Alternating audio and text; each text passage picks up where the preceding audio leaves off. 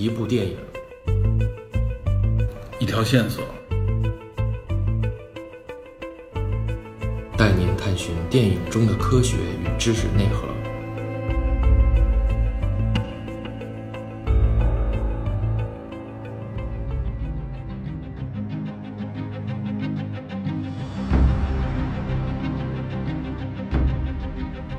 在上一集，我们三个根据《头号玩家》的预告片以及相关的介绍信息，简述了对这部影片的畅想，并着重缅怀了影片中所充满的那种情怀，上个世纪八九十年代留给我们的动漫、游戏以及各种流行元素。相信寻找并发现本片中的各种线索，将是观看此片的一大乐趣。但这些元素的集中涌现，能否衬托出本片的主旨？达到斯皮尔伯格所设立的观影效果呢？还需要我们在三月底走进电影院之中进行验证。当然，头号玩家中所展现的 VR 设备才是本片的核心元素。从目前的发展趋势来看，人类想完全实现影片中所展现出来的体验效果，VR 领域至少还需要跨越显示、运算、捕捉、反馈以及空间等几道门槛，才可以完美达成。那么这之后呢？人类是永远不会停下追求极致体验的脚步。这是否预示着我们将进入 Matrix 呢？亦或者我们已经处在 Matrix 之中了呢？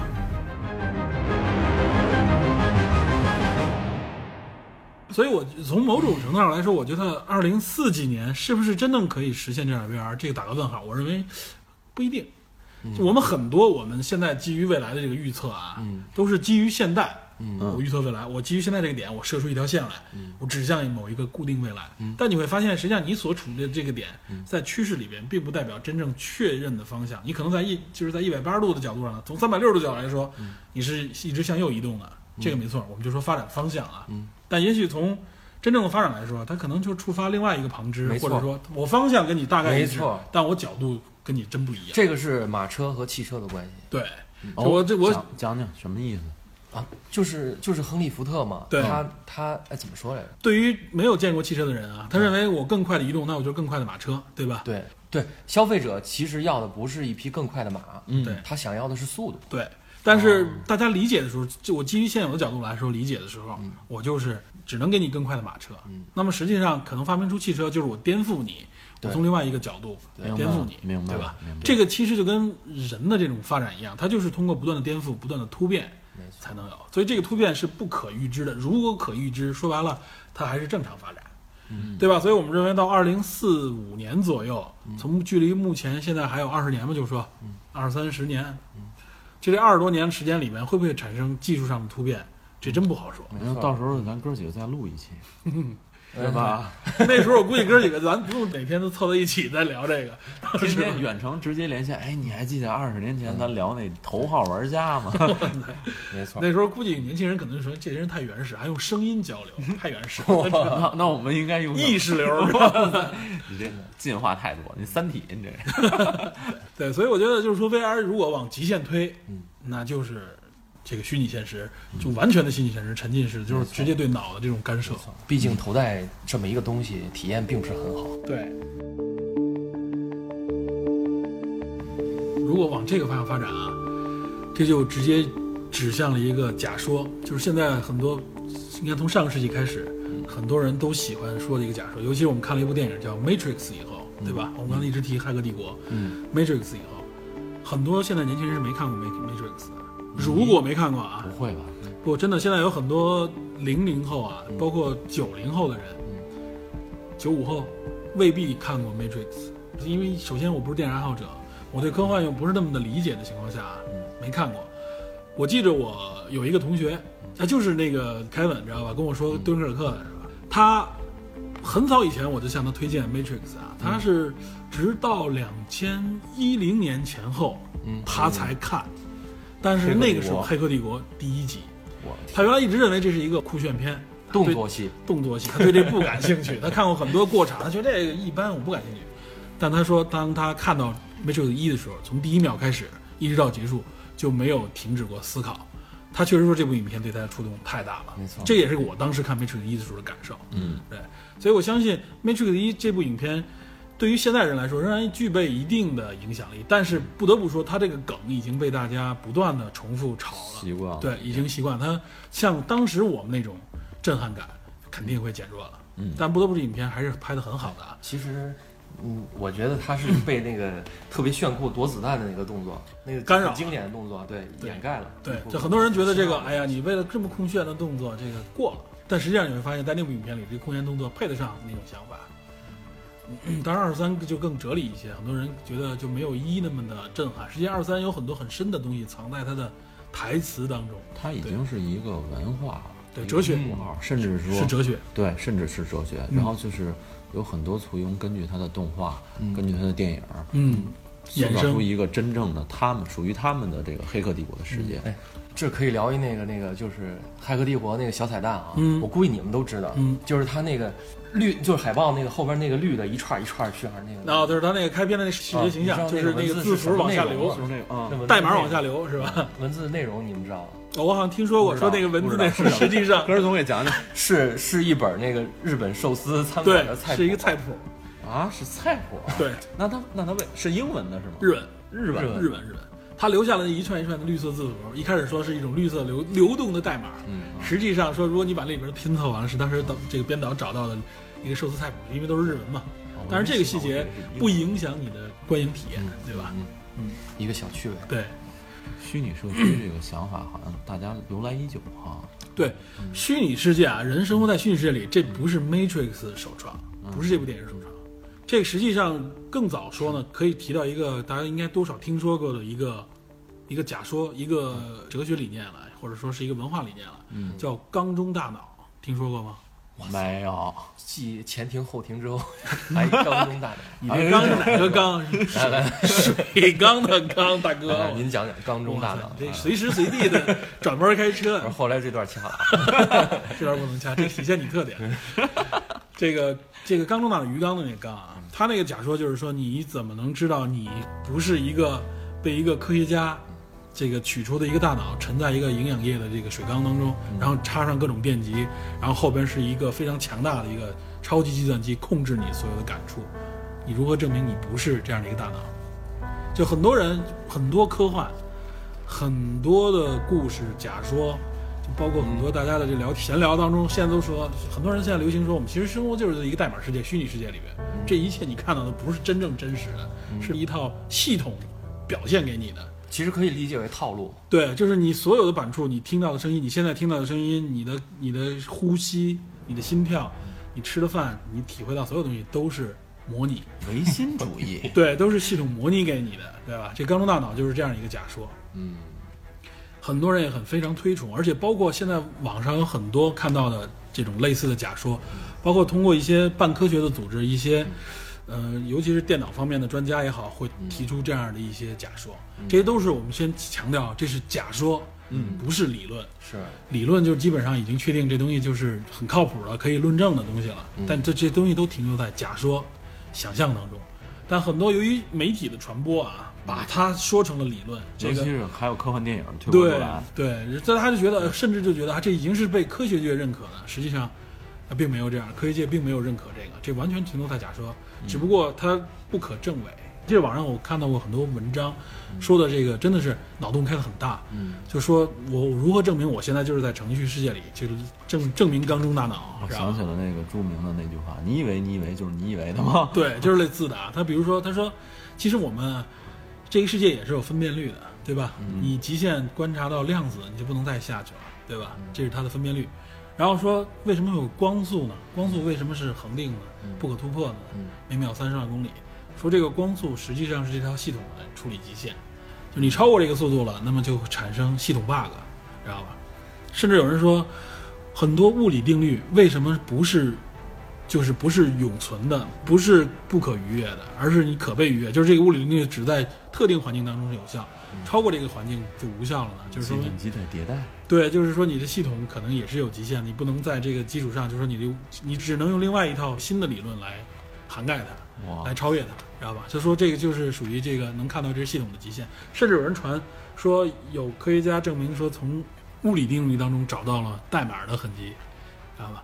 但实际上这些都是讹传，有很多东西都被人为的这个添添砖加瓦、添油加醋把它神秘化了。嗯嗯包括缸中大脑这个假说啊，缸中大脑这个假说实际上来自一个就是叫特普南的一个哲学家，嗯他是一个典型的这种西方怀疑主义的一个代表性人物。嗯缸中大脑也是怀疑主义里边一个最具代表性的理论，就是我怀疑一切，我怀疑我所有的一切。嗯但实际上，他提出这个缸中大脑这个假设以后啊，嗯他这个怀疑主义站在怀疑主义的角度，就可以否定这个缸中大脑，就可以否定，因为它是不自洽的，它是自自驳的，逻辑逻辑自驳的。他就说啊，如果你认为你感受到的都是假的的话，那么你如何证明你认为的缸中大脑这个东西就是真的呢？就是真的对啊，它同样也是假的。用怀疑主义针的角度对就是怀疑主义自己自我怀疑到一个一个一个极限啊，它是这个不可能逾越的。陷入轮回了。对。所以，所以从至少从目前的角度来说啊，这个我们生活在虚拟世界的这个东西是不可证伪，不具备一个至少在我们现在目前的思想范围内，它我认为它是不是真实的。当然了，什么是真实？有人在这个讨论什么是真实，这东西都都可以无限的解这释下去很难很。难很难说呀。对，你可以无限的解释下去。你所我们说这个东西不是运算结果，那么你所谓的真实这个结果，自然形成的这个结果，所谓的自然，是不是也是在一种真正的运算的系统之下呢？这东西说白了就成了文字游戏了。对，对，就是哲学概念了。答案可能在每个人的心里咱们今。天聊的有点深入啊。对啊最开始电影的预告片聊到了儿时记忆，虚，然后聊到了 VR，V VR 的这个背后的科技原理，最后上升到哲学。对，对我是谁？对我我从哪里来？？我要到哪里去？对，但是就是就是我们提到这个假说嘛，就是很多人都会提，大部分的科幻片都建立在这个基础上，你看到的并不是真正的你自己，你体验会到的不是，实际上是它是可以从哲学角度、从数学角度都可以解释和和和反驳的。从数学角度是什么呢？就是那个著名的，号称宇宙三大最神奇定律的之一的哥德尔不完备定律，听说过吗？没有，没有，我操哥德尔不完备定律你都不我知道？只知道萨皮尔沃尔夫假说。两位老师，那还是假说的两位老师赶紧给我们讲讲，这是啥？这都是没完全没听说过。来，哥德尔不完备用定律啊，咱们咱们哥德尔什么？哥德尔不完备定律。不完备定律。不完备定律哦这哥德尔是哪儿？哥德尔这么这么一人，这是一这是一数学家。啊，你知道我们认为最伟大的大脑爱因斯坦如何评价他吗？如何评价？就是他说，我认识了哥德尔以后啊，嗯，我重新认识了数学。哇我我人生当中最我认为最好的体验是说，我饭后和陪着哥德尔一走在一起，听他跟我聊数学，讨论一些数学方面。不认识华罗庚，华罗庚，华罗庚已经不在了。这，而且哥德尔本人比是一个年代。这段掐了啊。没事没事，哥德尔本人比比爱因斯坦要年轻二十多岁，好像应该是。他是一个很年轻这么厉害对，就是他在数学方面是非常厉害，包括像这个图灵之类的，啊这都是把哥德尔这不完备定律奉为这个经典的。我们怎么解释这个不完备定律？我们不说太深，我们也不是一个专业的科普节目啊，我们这只能说是站在娱乐角度。简单说呢，就是说，嗯我说一个不完备定律啊，就是它，呃，我说的话永远是谎言。这句话本身就不自洽，对吧？明白这道理吗？啊啊啊我说的话如果不不永远是谎言，就是它是实际上是一个集合概念啊，就是我这个集合当中包含了集非集合之内的内容，这就在数学上它就无法被证实，所以它只是只存在一个是或否的一个选择。你看，就比如我刚才说那句话，我说的话永远是谎言。那么我说的这句话是不是谎言？如果是谎言，那我说的话里面就有真实的东西。那永远是谎言这句话就不对。就否了。但如果我确实说的所有的语言都是谎言，只有这句话是真实的时候，它又不符合，它又不包含在我这个集合里边，所以这叫数学的不完备定律。也正是这个不完备定律啊，图灵说的我，我们目前我们所有所有的 AI，所有的这些电脑，我们认为所有的无论高科技都建立在图灵机的基础上。嗯，图灵机在从数学的角度上来说，就证明了自己在这个，比如说你可以拿不完备定律来证实，它是有自己的局局限性的，对吧？嗯，所以电脑在处理这种问题的时候啊，它是遇到这样的问题，AI，至少我们现在认为的 AI 是无法处理的。到这个问题的时候，它就停机了，它就无法进行进一步运算了。实际上，到这个问题的时候，它没法做出，他没没法回答了没法进行逻辑判断它。逻辑自洽不了啊。另外一个，从一个哲学角度来说，不完美定律啊，就是说，我们可以从另外一个角度来解释为什么我们的世界不是虚拟的，就是说，这个 AI 为什么不能涵盖我们的所有世界啊？首先，它那个角度是说，我们大脑里边思考的内容，你脑子里边任何一种感触、想象啊，你的思想是大于你的表达的，你的语言，你的就是你的，比如说你的绘画，你的语言，对吧？这不就是我吗？能想太多，说不出来。对，就是这永远是这样的，你不可能把你脑中所有的感触、想象表达出来。所以说，思维是大于语言、大于绘画的。嗯，他是这么说的这句话，大于绘包括绘画，你画出来一个你脑中的图像，你永远不可能完完整整、完完全全把所有东西画出来，你也达不到那个水平。你即使你是毕加索，你是梵高，你是这个达芬奇，你也画不出来。他只不过他画的超过你脑中想象，但他没有超过他自己脑中想象，所以思维大于人类的语言和绘画。那么人类的语言和绘画是大于人类文字的，对吧？就是我所有的表达，我归纳为文字的时候，文字无非就是再多文字的语言，可能就几万几万个文字，它不可能完完整整的涵盖你所有的语言和绘画。有些东西说白了是不能用文字完整表述的，这个成立吧？没错，对吧？所以就是思维大于语言绘画。嗯绘画我说的画画那个画啊，不是说说话那个画。是然后这个人类的语言和绘画是大于你的文字，文字是对语言的一个。咱们咱们提那个第一集的时候说。萨皮尔沃夫假说的时候说文字的时候，就是地球上的所有语言都是对这声音的一个一个具象化的一个陈述，对吧？一个带一个含义的一个标符。所以文字我们也就确认了啊。嗯系统语言，电脑系统语言，它也是用代码敲出来的。嗯，代码小于人类文字，可以这么说吧？就是你不可能大于人类文字，你也是文字，对吧？这就是程序代码。嗯，你零和一，就你你小于文字。如果这么说的话，也就是思维远大于程序，程序不可能涵盖所有思维。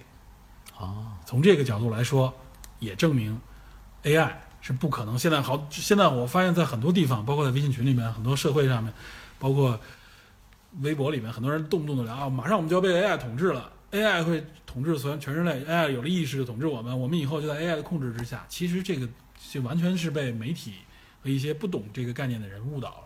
嗯从目前从数学的角度来说，他们都是从数学这角度能证明它有自限性，它是有极限的，所以它是不可能超越我们所认为的那个意识的，知道吧？我这么理解，就是你说的这个思维大于这个语言绘画，嗯再大于语言，是再大于文字，然后再大于程序。对这些东西是指内涵和外延，嗯是主要是外延，对吧？嗯嗯就是说它和它背后所赋予的意义和它的我们所能理解的对无限的延展性，要大于下一个理解的相当上一个项目，嗯是是这意思吧？对是这个意思 Come with me, 咱说到这儿，这个今儿聊 VR，你你们都用过 VR 吗？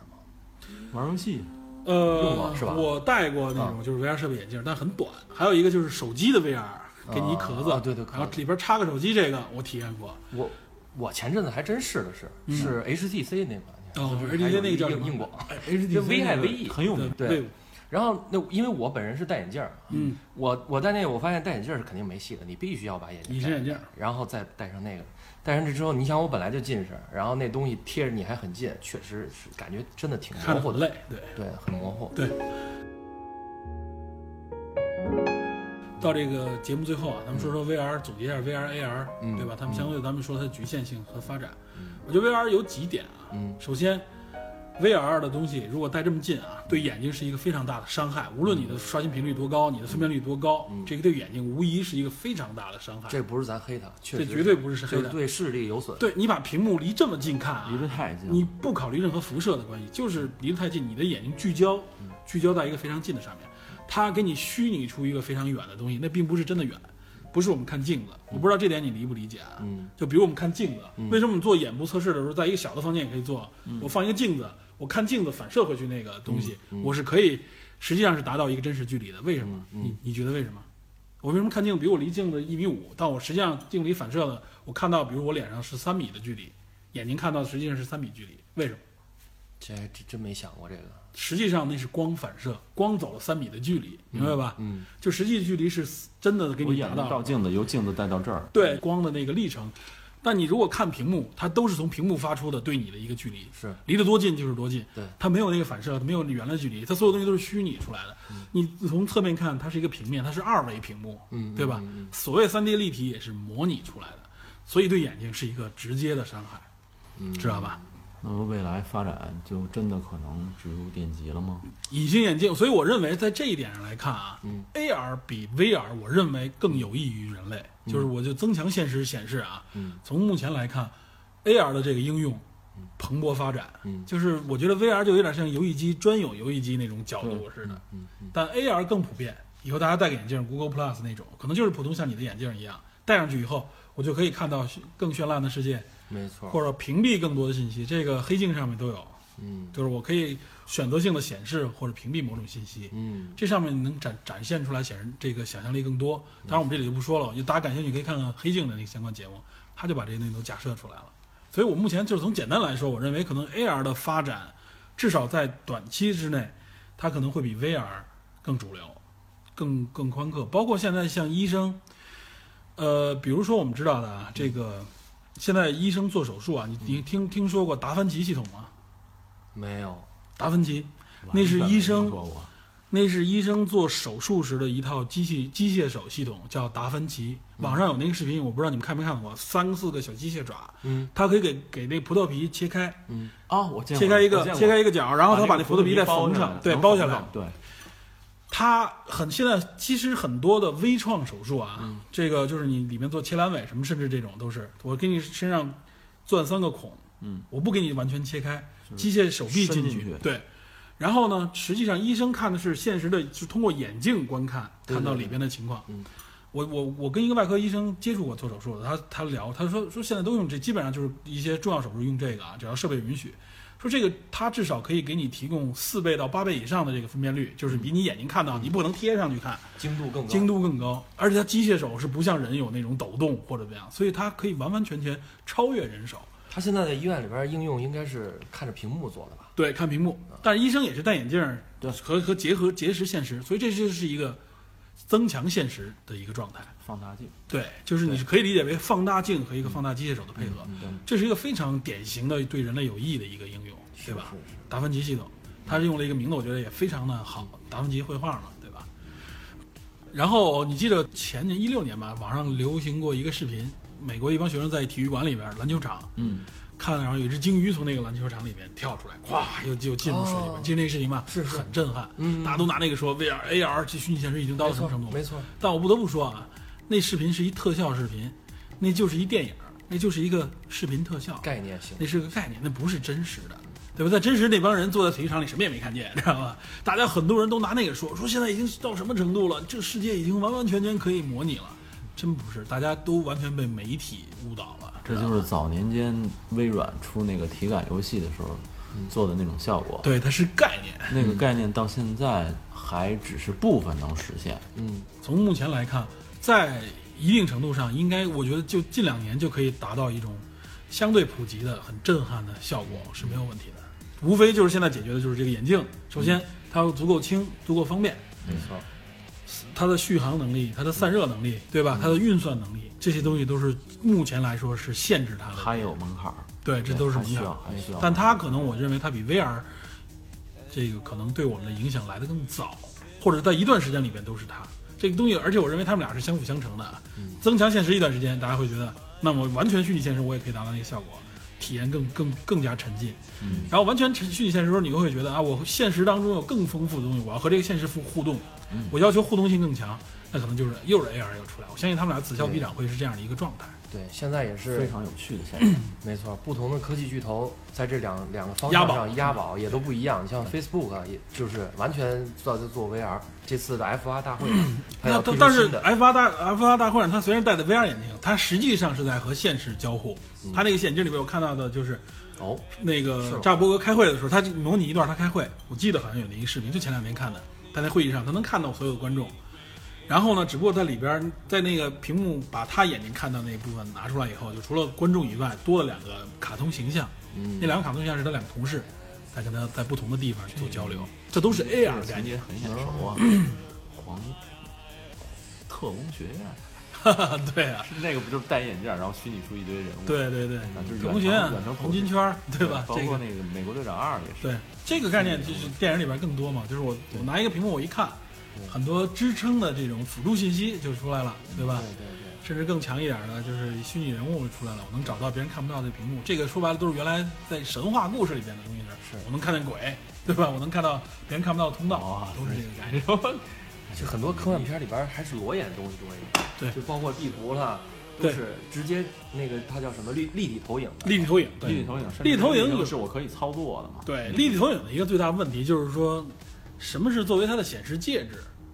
它扫描，你看呢？它很多时候，你看，实际上它一风扇在那转，它在那风扇上打出来，嗯，或者它喷喷一种雾是雾化的东西，在那雾化的东西产生出来，就空气必须有颗粒才行，不然不反光。你那个立体投影投，你如果投到一个纯净的房间里，你什么也看不见，你只能比如说没有用墙空，间的，对你只有墙来承载。就像《星战》里边，莱娅公主第一次出现在这 R2D2 那个显示屏幕给那个啊，给给给那 3D 给卢克看的时候，那个其实就是一个立体投影。但那个立体投影它怎么显示？它其实是需要有一个立体接收投影的一个反光的介质。黑豹念珠，立体的，哎，这个声音，它那个是靠什么？它那靠的是震惊震惊的颗粒，什么都靠震惊。哦确实立体投影好像有几种方式都可以实现。对，哎，那个我记得最近一部那《侏罗纪公园》里边，就是它那展馆里边有一个也是立体投影，一只恐龙，嗯人还可以从这儿穿过去。对，它那个应该就是大屏幕或者结合的投影那个概念。咱现在聊的就已经是番外篇了。对，现在立体投影很多，我们进公司里边地面上照射广告，现在大街上能看到一个，它那不是立体投影啊，它是平面投影，上面一射灯射到这儿来啊。比如说，你看到现在有很多大型的灯光秀，啊，对对对吧对对对，我们看冬奥会上面，对吧？啊？这就是所谓的三 D 投影，它是在平面上面用更强的三 D 效果展现出来，嗯，对吧？能够视给你视觉上给你欺骗，感觉那个地面或者墙面就是产生了变化。对对。包括有一个 MV，我记得就是靠这个投影效果非常好配合的。哦未来社会非常值得期待。对，说白了就是它的输入输出的这个方式变化了，那么就更多的可能互动。我记得李哥你一直说要开车，一直没开，我就是就是说 VR 里边有一个特别好的一个 方向。开车，你你看咱们看那个二零四九《银翼杀手》的时候，他那个就是有立体投影，开车了，又有又有那个 AR 的概念嗯了。他的女友就是一个 AR 的概念。对，然后结合到现实生活中的人身上，对，有一场高科技是吗？啊，你你你忘了吗？那段儿你没看那个？啊，你看那个，啊 对他找了一个所谓的这个站街女嘛。对，AI 女友找了一个现实生活中，然后附到他身上的。对，那段我觉得想象力非常丰富，那个我觉得非常好。二零四九啊没看过的观众赶紧去看，这部影片绝对是经典中的经典。那个我觉得那个想象力绝对是超过大部分我看过的科幻片，就是在他对 AR 的一个可能的未来方向的一个一个展示，嗯很真实、合理。而且他那里边你能看到啊，就是那个动作不是完全拟合的，因为他要判断那个人动作，对，它再去跟跟随那个延时嘛，对他有一延时嘛，有一点点延时那，他到哪儿？然后他的系统对他还说我要有一个适应时间，那系统慢慢两个人拟合度就会对，越来越高。Come with me, and you 其实跟 VR、AR 相关的一些影片，我刚才黑镜这肯定有有很多了。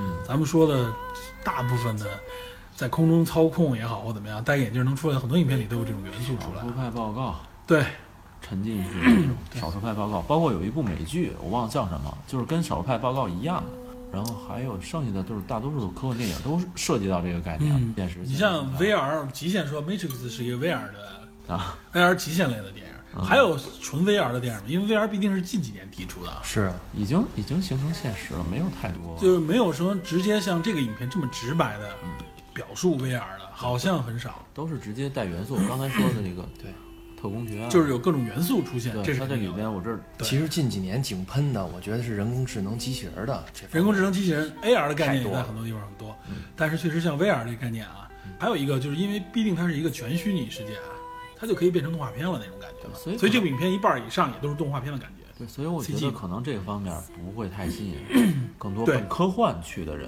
嗯而且 VR 发力，我认为更多的就发力在你所说的那个领域嗯和游戏领域，知道吧？我所说的那个。你所说那个领域就是成人领域，知道吧？确实 VR 就是在那个领域里面，对，更多的沉你完全沉浸进去吧。哎，关于这个这个成人这个这个应用领域啊，嗯我是今天听了一个比较靠谱的说法，嗯嗯，就是说你一直关注这领域吗，是吧？不是它如果到达一个比较好的体验之后啊，会有效的降低社会上的这个性犯罪率。这是肯定的。这是肯定的。娱乐项目本身就是减少集体娱乐项目也好，或者各种娱乐项目都减少社会上的犯罪率。嗯，这个就很有意义了。这我觉得我记得没事儿干，当然他就对琢磨这些。我给你讲一个特简单的一例子啊，马未都，嗯曾经在他马爷马爷曾经在说他年轻那个时候，他们那个时候年代没有什么娱乐，看书都少，对出去干嘛就是查价去，嗯对吧？嗯，拍婆子，拍婆子，对吧？就是这些，我就是在社会上，大家天天没事儿一块儿就点个点个烟屁啊，聊天啊，相互打架、闯祸。对但随着娱乐设备开始有了游戏机，对吧？嗯，脱离了扑克牌、下象棋这种东西，有游戏机，更多的年轻人开始接触体育运动也好，都算上。对这种社会现象就会减少。他就说了，说就是因为那时候没得玩儿，嗯所以大家就会在社会上找事儿。对，有的玩儿就行了。如果真是沉浸式的话，就说白了，人和人别不仅是犯罪率的交流都会减少。原来就说过嘛，说我们有了这么多 IM 软件，交流会不会减少？不写信了，至少对吧？嗯谁谁还没事写短纸信都没人用，短信都没人用了，你的交流方式在减少。某种程度上说，你在新的领域里去交流，但实际接触来说，其实你仔细想想，你好像现在跟很多朋友保持着密切联系，他可能见面可能很久没见面，都是像在线上。像咱们哥几个这种坐在一块儿对着一手机这么聊天的方式，真的很难得。不要说对着手机，我们是对着先进设备，对着麦克风。对，其实真的，你生活中有很多朋友你可能都没见过，但是网上聊热火朝天。对，有很多咱们现在认识很多在网上聊得很热闹的，是争论也好，是是这个是意见趋同也好，对，志同道合也好，但你可能真的没见过，有可能你这辈子未必有机会去见，或者有的人你见过一两次，也可能也就是这一两次，以后再也没机会见，但你们可能一直长期的保持联系。所以说，VR 在这方面一定是有很多的值得有 对有很多建树的。你这这个 cyber sex 完全可以通过这个来实现嘛，对吧？Cyber sex，不在一起，什么叫 cyber 你忘了吧？你原来就问过这个问题啊？就是语音的那个 cyber sex 特指网络性爱或者叫做虚拟性爱，知道吧？说白了，说，是一款成人科幻节目啊！我我得假装小朋友们不要听司机你知道吗？你你不是假装你你本来就不是司机，我就对这话题他挑起来的。对，一定要让他坐在主驾驶位。你运送炮弹是吧？所以这个咱们就畅聊了 AR、VR，实际上等于借借助这部影片啊，畅聊了一下 VR，然后在 VR 之后，就是说 VR 的极限状态，嗯，所谓的虚拟世界，完全虚拟世界，我们也聊的算比较深一点了啊，就只是在我们欣赏电影这个层面上，很多其实我刚才说的很多东西啊，可能无论说是从理论也说来说也好，或者说是从专业性来说，其实都很很浅薄，只是我个人的理解。但是我觉得就是说，作为结合这部影片的一个引申，嗯，我认为喜欢看科幻片的人，嗯。喜欢看这类影片的人，嗯，应该有具备这方面的这种认知。这样的嗯。话，我觉得看这些电影，包括跟那些情怀，欣赏这个电影的时候，感觉会更充分一点。你感受到的东西，绝对比那个只是看画面的人要有呼应的多，有对呼应的。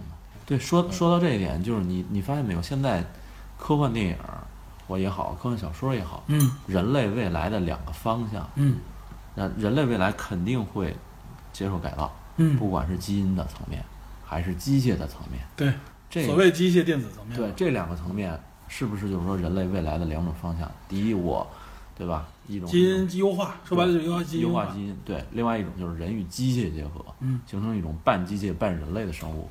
这个是不是未来人类的两条道路，或者说并存的？对，我认为这应该是一个大方向，而且这个过程呢会来的相对来说比较平缓，没有大家想那么极端。对因为这会触发很多伦理方面的思考，对，比如说，呃，那我们还是不是完整的人？因为我一部分是机械的，我如何定义我是不是人？对，那如果我百分之八十的东西都是机械，比如我就只有脑是人，其他百分之九十全是机械，那我是人吗？或者说我只是脑中有这个电脑辅助，其他我都是一个人，那我是人吗？然后这个包括基因这个优化方面啊，我觉得也是啊，就是其实就跟试管婴儿一样，嗯我记得卓老板也说过，如果说试管婴儿这个概念刚出现在世界上的时候，你是一定觉得那是异端，对，觉得那个太神奇，不可接受。那个有一个试管婴儿，你可仔细看看他，我操，你有什么和我不同的地方？我一直觉得你是个异类。但现在试管婴儿已经很多了，每年都有，应该据说世界上应该只有几十万有的试管婴儿有。那我相信基因改造，局部的基因改造，比如说有些人有一些先天性疾病，我干涉他，嗯，对吧？对，当然，我相信科学界一直抱有的一个概念就是，我不可能强制的或者说是统一的给人基因做各种干预性的优化，因为这个就牵扯到进化这个概念了，没错，对。演化这个概念，就是我们我们永远也不可能导演这个演化。我们作为物种，对我们认为正确的所谓的正确方向，很有可能从长远角度来说是一个错误的方向。嗯，就是我们永远应该保留自然的这种适应环境的这种方向，就是你演化嘛，就是适应环境。呃我相信你改造基因，你说的这个机械强化或者电子强化，也都是为了适应更多的我们更适应生活环境而所做的。或者说将某一个不可改变的事实、巨大的东西逼着你改变的时候，对，就是你被你说白了就是你被倒逼嘛。对那个时候你才有可能说人们逐渐接受这种对，那时候也就自然接受了，没什么，没什么这时候不能接受。伦理方面也放开。现在哎，这个又联系到咱们接下来嗯会说的那部湮灭湮灭。其实啊对我觉得刚才这段真的可以可以跟湮灭剪接接上扔的那 跟湮灭湮灭说的就是在基因方面的一个对对进化，进化，嗯所谓的这种演化或者说是极端演化的这基因种状态。变异、基因复制。There is no.